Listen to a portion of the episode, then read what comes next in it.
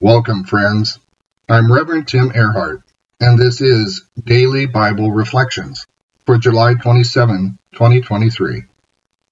Today's New Testament lesson comes from 1 Corinthians chapter 4, verses 14 to 20. Imitate the right use of power. I am writing this not to shame you, but to warn you as my dear children.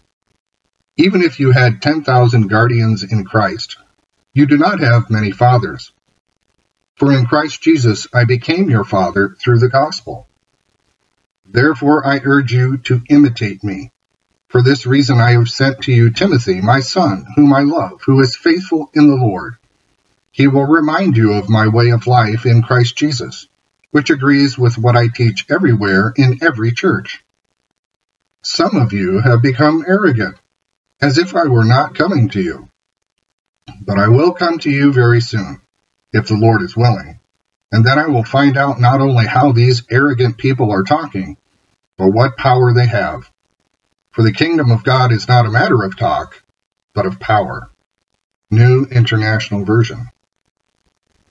Oh, how we need to talk about power. And we need solid sacred examples of how to wield power rightly and justly.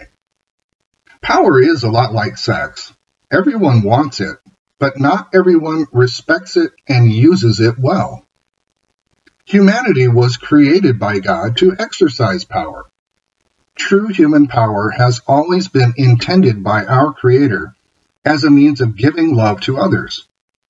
Wherever you find love being extended by people in power to the powerless, there you will see that it works. Yet here's the rub for many of us. This godly use of power may not, and likely will not, achieve instant results. That's probably why we so often associate humanity's possession of power with threats, bullying, and violence, because they usually work to get the immediate results of obtaining power and keeping others in subservience to that power. The right use of power rarely gets rolled out smoothly without any wrinkles to it. Instead, wielding power through love makes its way by means of suffering.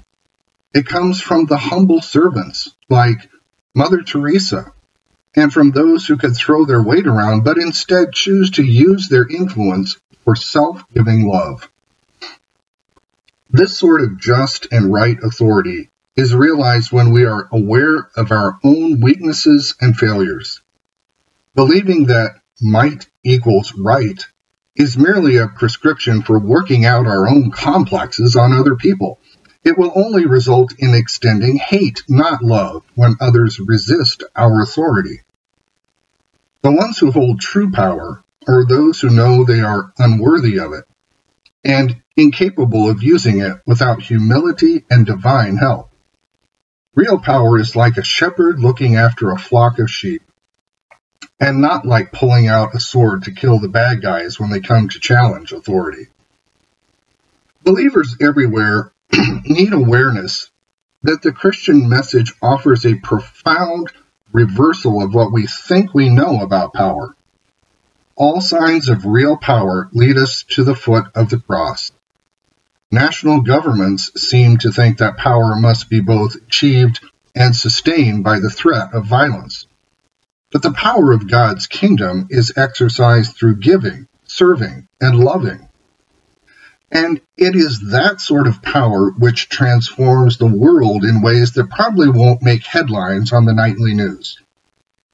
The power of Christ is passed on throughout the generations of believers learned by imitating people like the Apostle Paul, who demonstrated humble service instead of arrogant authority. Faith is passed from person to person and not just handed down from individuals reading their Bibles in seclusion. Power and authority are given to those who are capable of handling it with justice and righteousness.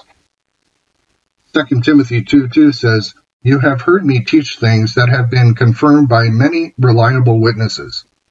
Now teach these truths to other trustworthy people, who will be able to pass them on to others. Christians learn from leaders how the faith is lived out and how power is used by imitating what they see and hear. Therefore, an important question is this Who do I imitate? Philippians 3:17 says, "Dear brothers and sisters, pattern your lives after mine and learn from those who follow our example." And Hebrews chapter 6 verses 11 to 12 says, Our great desire is that you will keep on loving others as long as life lasts, in order to make certain that what you hope for will come true. Then you will not become spiritually dull and indifferent.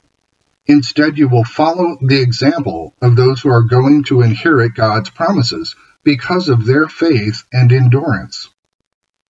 And in Hebrews 13:7, Remember your leaders who taught you the Word of God. Think of all the good that has come from their lives, and follow the example of their faith. Those who hold authority and power in the Christian church must exemplify a proven character of persevering love in the face of pain and suffering. Such persons, having shown humility through it all, are worthy to imitate. This does not necessarily mean that we emulate those who eruditely speak the Word of God, have superior gifts and abilities, and enjoy success in ministry. It does mean that we ought to imitate and have as mentors those persons who imitate Christ and are not self promoting peacocks who go after being admired and praised. A cocky Christian leader who has not focused on suffering love and who has not experienced the purgative fiery trials of this life may easily become seduced by their own importance. However, leaders who have seen their share of hard circumstances, pain, and suffering, and have come through it loving God and serving others out of grace and humility, well, those are leaders worth imitating. Character shapes power, and never the other way around.